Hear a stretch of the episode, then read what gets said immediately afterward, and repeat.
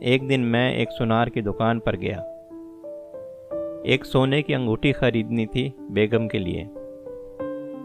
کچھ انگوٹھیاں دیکھنے کے بعد مجھے ایک انگوٹھی پسند آ گئی۔ قیمت ادا کر کے جیسے ہی میں باہر نکلنے کے لیے مڑا تو ایک شخص سے ملاقات ہوئی، جو کہ مجھے تو پہچانتے تھے، لیکن میں ان کو بھول چکا تھا۔ بس اتنا یاد تھا کہ ماضی میں کبھی ان سے ملاقات ہوئی تھی۔ یہ صاحب بڑی گرم جوشی سے میرے گلے ملے اور سوالیہ نظروں سے پوچھنے لگے، بیٹا، لگتا ہے تم پہچاننے کی کوشش کر رہے ہو۔ میں نے کہا، آپ کا چہرہ جانا پہچانا لگ رہا ہے، لیکن یاد نہیں آ رہا کہ آپ سے کب اور کہاں ملاقات ہوئی تھی۔ وہ تھوڑا سا مسکرائے اور کہنے لگے، آج سے چند سال قبل آپ اپنی فیملی کے ساتھ ہمارے گھر آئے تھے، رشتے کے سلسلے میں۔ شاید آپ کو یاد آ گیا ہو۔ ان کی بات سن کر میرا تو سر ہی چکرا گیا اور میرا رویہ بالکل موتبانہ ہو گیا اور میں بے اختیار بول پڑا جی سب یاد آ گیا جناب، سب یاد آ گیا۔ میں نے ان سے پوچھا، آپ اکیلے ہی ہیں یا آنٹی بھی آئی ہیں؟ انہوں نے جواب دیا کہ ہاں آنٹی آئی ہیں، وہ گاڑی کے پاس ہیں، آپ چل کے ان سے مل سکتے ہیں۔ میں نے آنٹی کو جا کے سلام کیا اور کچھ ادھر ادھر کی باتوں کے بعد میں نے آنٹی سے اس بازار میں آنے کا مقصد پوچھا۔ تو آنٹی کہنے لگی، اللہ نے میری بیٹی کو بیٹے کی نعمت سے نوازا ہے، اس لیے بیٹی کے لیے اور ان کے اہل خانہ کے لیے ہم کچھ تحائف خریدنے آئے ہیں۔ میں نے پوچھا، آنٹی، کون سی بیٹی؟ آپ کی تو تمام بیٹیاں شادی شدہ تھیں۔ صرف ایک کنواری تھی جس کے رشتے کے لیے ہم لوگ آئے تھے۔ اور آپ لوگوں نے کہا تھا کہ ابھی پانچ یا دس سال تک شادی کا کوئی پروگرام نہیں ہے۔ حالانکہ مجھے حیرانگی ہوئی تھی کہ گھر پر رشتے کے لیے بلوا کر پھر کہہ دینا کہ پانچ یا دس سال تک شادی کا کوئی پروگرام نہیں ہے۔ کتنی عجیب بات تھی۔ انٹی کو جیسے ایک جھٹکا لگا، لیکن وہ سمجھدار خاتون تھیں۔ فوراً ہی سمجھ گئیں کہ بات کچھ اور ہے۔ پوچھنے لگیں کہ یہ بات آپ کو کس نے کہی تھی۔ میں نے کہا، والد صاحب نے ایسا ہی کہا تھا۔ تو وہ کہنے لگیں کہ نہیں، بات دراصل کچھ اور تھی۔ لیکن شاید آپ کے والد صاحب نے آپ کا پردہ رکھنے کے لیے ایسا کہہ دیا ہوگا۔ میرے اندر ایک تجسس پیدا ہو گیا۔ میرے والد صاحب ہم سے کیسے غلط بیانی کر سکتے ہیں؟ میرے والد صاحب نے تو کبھی ہم سے جھوٹ بولا ہی نہیں تھا۔ انٹی کہنے لگی بیٹا، جس دن تم اور تمہارے اہل خانہ ہمارے گھر ہماری بیٹی کے رشتے کے لیے بات کرنے آئے تھے میں نے اسی دن تمہارے رشتے سے انکار کر دیا تھا، جو کہ شاید تمہارے والدین نے تمہیں نہیں بتایا۔ تم ایک پڑھے لکھے اور معاشرے میں ایک کامیاب شخص ثابت ہو سکتے ہو۔ مجھے پہلے ہی علم تھا، اور مجھے مکمل یقین تھا کہ میری بیٹی کو بھی تم خوش رکھو گے۔ لیکن نئے لوگوں سے رشتہ جوڑنے کے لیے صرف لڑکے کو ہی نہیں دیکھا جاتا، بلکہ اس کے مکمل خاندان کو دیکھا جاتا ہے۔ کیونکہ ہم نے مستقبل میں آپس میں میل جول رکھنا ہوتا ہے۔ اس لیے لڑکے یا لڑکی کے گھرانے والوں کو دیکھ کر مستقبل کا تعین کیا جاتا ہے۔ کہ یہ گھرانہ مستقبل میں کتنا کامیاب رشتہ نبھا سکتا ہے۔ زندگی میں اتار چڑھاؤ آتے رہتے ہیں۔ اور ان حالات میں ہم کو کسی اپنے کی ضرورت ہوتی ہے۔ اس لیے ہم کسی ایسے سے رشتہ نہیں جوڑتے جو خوشیوں میں ہمارے ساتھ ہو۔ لیکن حالات کے خراب ہوتے ہی وہ ہم سے جدا ہو جائے۔ اس لیے میں نے اس دن آپ کے والد صاحب اور والدہ صاحبہ کو صاف صاف انکار کر دیا تھا۔ ہو سکتا ہے کہ انہوں نے آپ کو درست بات نہ بتائی ہو۔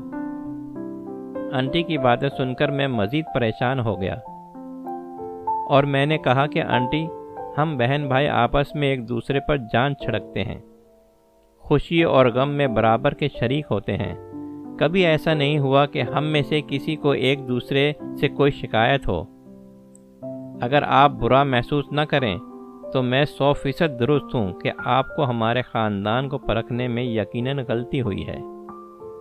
انٹی نے ایک سرد آہ لی اور کہا، بیٹے، ابھی تم بہت چھوٹے ہو۔ جو چیزیں میں دیکھ سکتی ہوں، تم ان کی طرف کبھی سوچ بھی نہیں سکتے میرے اصرار کرنے پر آنٹی نے کہا کہ میرا اندازہ کبھی غلط نہیں ہوتا۔ چلو میں تم کو بتاتی ہوں۔ میں نے اپنی بیٹی کے لیے جتنے بھی رشتے دیکھے، ان سے کچھ شرائط رکھی کہ جو بھی میری بیٹی کو دیکھنے آئے، وہ اپنے تمام بیٹوں اور ان کی بیگمات کو ساتھ لائے۔ جو ان کے پاس سب سے اچھے کپڑے ہوں، وہ پہن کر آئیں۔ گھر کی عورتیں اپنے مکمل زیورات سے سچ کر آئیں۔ اگر گھر میں ہر فرد کی اپنی اپنی الگ گاڑی ہے، تو وہ اپنی اپنی گاڑی میں آئے۔ یہ شرائط بہت عجیب تھیں۔ لیکن بعض لوگوں نے اس کا یہ مطلب لیا کہ شاید ہم لڑکے والوں کی مالی حالت دیکھنا چاہتے ہیں۔ لیکن ایسی کوئی بات نہیں تھی۔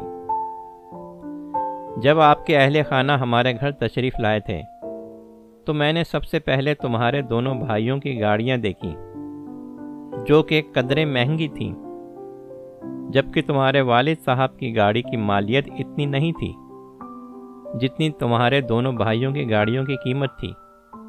اسی طرح پھر میں نے تمہارے والد صاحب کے کپڑوں کا جائزہ لیا۔ تو مجھے محسوس ہوا کہ تمہارے بھائیوں کے جسموں پر سجے ہوئے کپڑے زیادہ مہنگے ہیں اور یہی حال تمہارے والد صاحب کے جوتوں کا تھا۔ جب میں نے تمہاری ماں کے زیورات دیکھے تو ان کی مقدار بہت ہی کم تھی، جبکہ تمہاری دونوں بھابھیوں کے ہاتھ بازو اور گلے زیورات سے سجے ہوئے تھے۔ پھر میں نے جب تمہاری بھابھیوں سے پوچھا کہ گھر کا کھانا کون پکاتا ہے، تو تمہاری بھابھیوں نے کہا کہ ہم سب علیحدہ علیحدہ پکاتے ہیں اور تمہارے والدین کا کھانا تمہاری بہن پکاتی ہے۔ اسی طرح میں نے جب پوچھا کہ بچوں کو اسکول کون چھوڑتا ہے، تو مجھے پتہ چلا کہ تمہارے دونوں بھائی اپنے بچوں کو خود اپنی گاڑیوں میں چھوڑتے ہیں، جبکہ تمہاری بہن کو تمہارے والد صاحب کالج لے کر جاتے ہیں۔ جب میں نے یہ حالات دیکھے اور سنے تو مجھے افسوس ہوا۔ ان بیٹوں پر جن کے پڑھانے کے لیے باپ نے اپنی ساری زندگی گنوا دی۔ اور اس اولاد کو معاشرے کا کامیاب فرد بنایا۔ لیکن جب اولاد کی باری آئی، تو اولاد نے والد کا سہارا بننے کے بجائے اپنی زندگی کو فوقیت دی اور اس کو بہتر سے بہتر بنانے میں لگے رہے۔ تمہارے والد نے تمہارے لیے بھوک افلاس بھی دیکھا ہوگا، پیدل سفر بھی کیا ہوگا۔ تمہارے منہ میں نوالا ڈالنے کے لیے بھوک بھی برداشت کی ہوگی۔ تمہیں اچھا پہنانے کے لیے خود دو تین سال ایک ہی جوڑے میں گزارے ہوں گے۔ لیکن جب اولاد کی باری آئی تو اولاد باپ کو بھول گئی اور اپنی دنیا کی رنگ رلیوں میں مگن ہو گئی۔ تمہارے بھائیوں نے خود تو نئی گاڑی لے لی، لیکن ان کو خیال نہ آیا کہ ہمارا باپ آج بھی اسی پرانی گاڑی میں سفر کیوں کرتا ہے۔ کیونکہ اس پر ابھی بھی تمہاری بہن کی اور تمہاری ذمہ داری تھی۔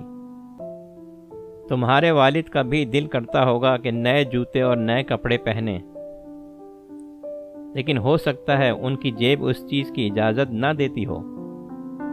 لیکن تمہارے بھائیوں کی جیب تو اجازت دیتی تھی کہ اپنے والد کے لیے اچھا لباس، اچھے جوتے پہلے خریدتے اور اپنے لیے بعد میں، کیونکہ یہی رویہ تمہارے والد کا تھا کہ جب بھی انہوں نے کوئی چیز خریدنا چاہی ہوگی تو پہلے اپنی اولاد کا خیال کیا ہوگا اور بعد میں اپنا سوچا ہوگا۔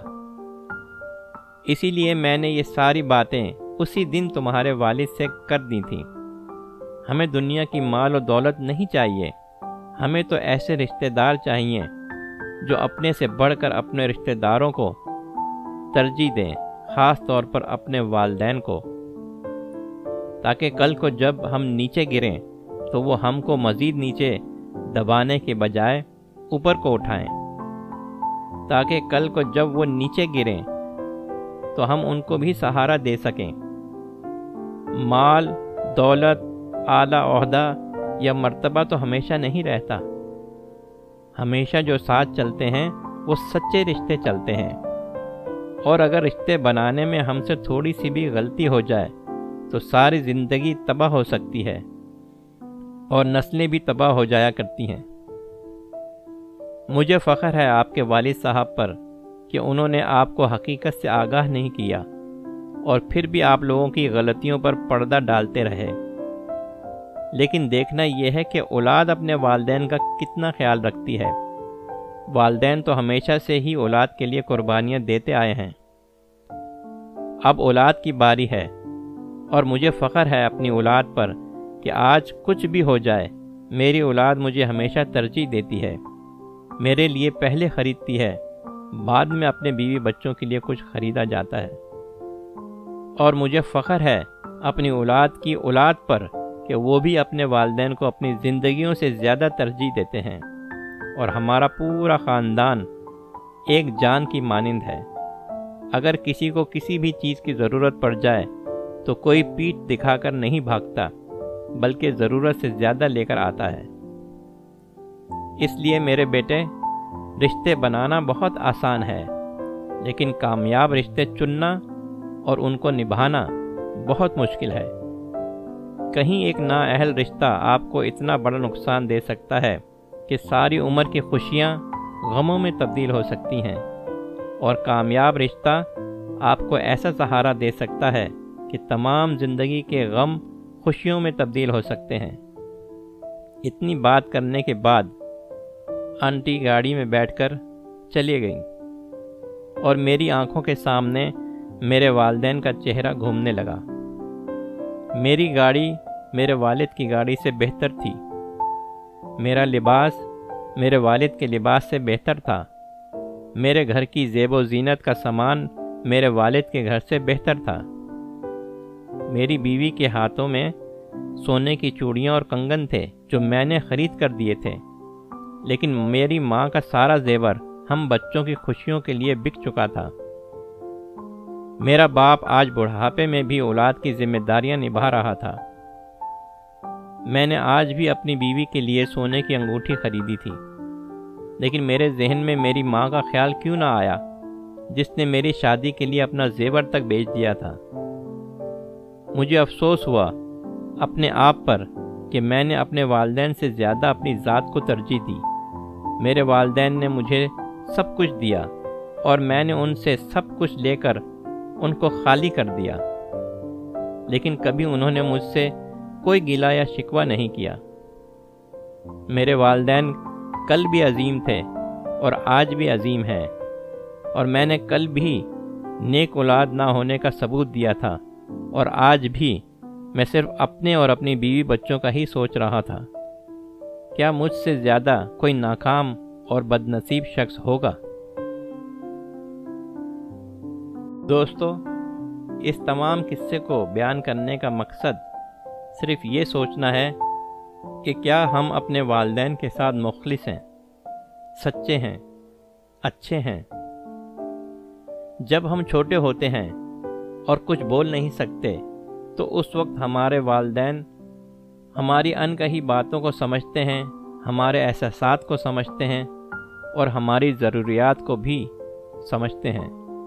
اور آج جب ہم کسی قابل ہو جاتے ہیں، تو ہم کیوں اپنے والدین کی ان کہی باتوں کو نہیں سمجھ سکتے؟ کیوں ان کے جذبات اور احساسات کو نہیں سمجھ سکتے؟ کیوں ان کی ضروریات کو نہیں سمجھ سکتے؟ یہ ایک سوال ہے، جس کا جواب صرف آپ کے پاس ہے۔ اللہ ہم کو اپنے والدین کے ساتھ بہت اچھا سلوک کرنے کی توفیق عطا فرمائے اور ان کی خدمت کا حق ادا کرنے کے بھی ہم کو ہمت اور توفیق عطا فرمائے۔ آمین، ثم آمین۔